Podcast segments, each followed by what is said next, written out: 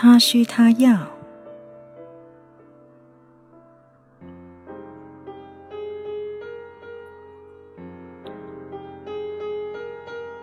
Win Windy 录制，喜马拉雅 FM 首播。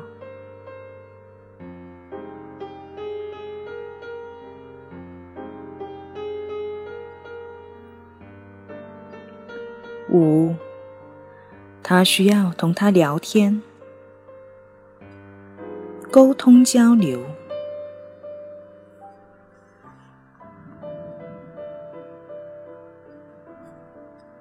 电话里说个不停，有时候一说就是一个多小时。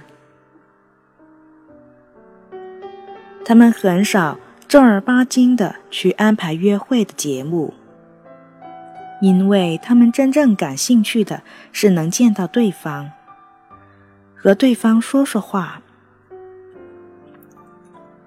有时只顾着说话。连事先计划好的晚上要做的事都给忘了。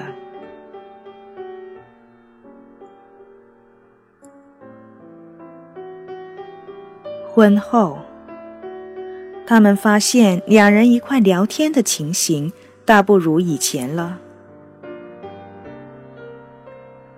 双方都忙于其他事物，而被占据很多时间。当他们有空坐下来交流交流时，吉尔发现哈里的话越来越少。他下班回家后，往往会一屁股坐下埋头看报纸、看电视，然后早早上床睡觉。这倒不是说哈里对吉尔失去兴趣或有什么不满。他只想在公司忙活一天后，好好的放松放松。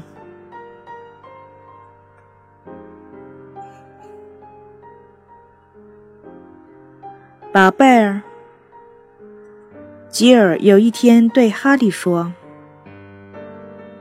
我好怀念我们约会时一起聊天的日子啊！真希望能再像以前那样有说不完的话。”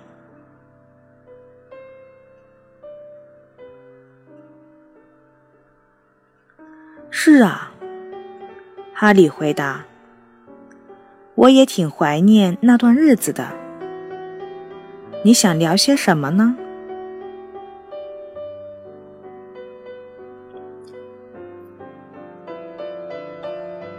哈利的回答并没有使他在吉尔的爱情银行里的存款增加。虽然吉尔嘴上没说。可心里在想：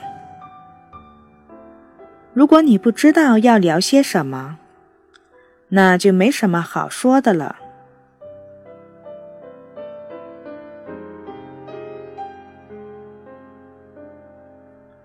过后，吉尔开始想知道事情怎么会变成这样的。在哈里想说话时。他仍然可以滔滔不绝地说上半天。比如，一群人在球场看球时，他的话就很多；而似乎只有和吉尔在一起时，他才变得沉默寡言。所以他很难不为此上火。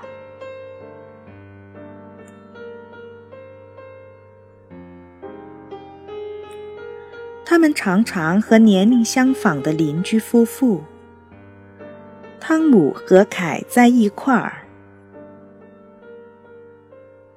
吉尔注意到，汤姆常常把他作为谈话的对象。他似乎有说不尽的话题。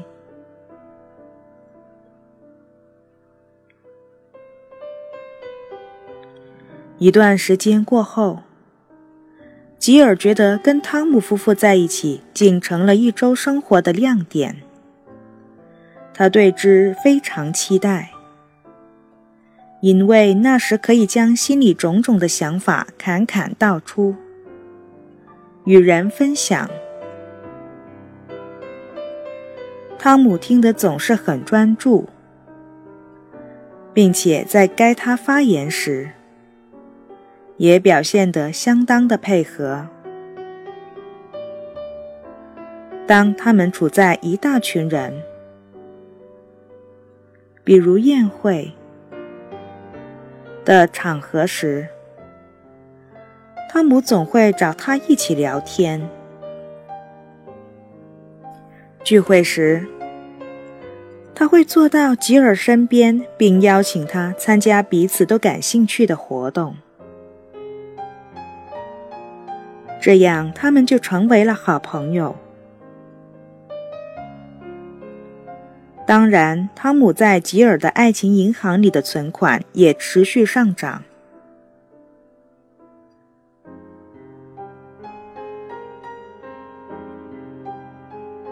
一天天过去，他们的友谊越来越深厚。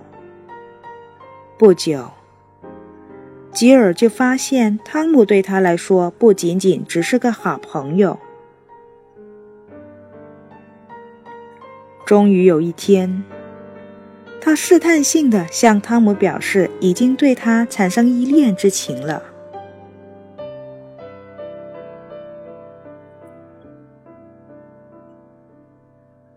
吉尔，汤姆回答说：“自打我第一眼见到你，就爱上你了。”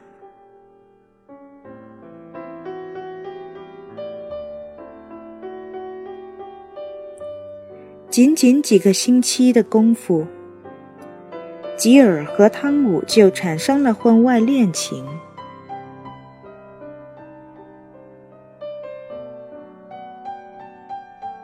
在这件事上，吉尔绕了整整一大圈。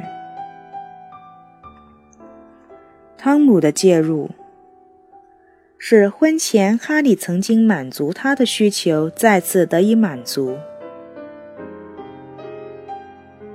而由于某些原因，婚后哈里没有了当初谈话时对吉尔流露的关心体贴。当吉尔回顾整个事态的发展时，他心想：“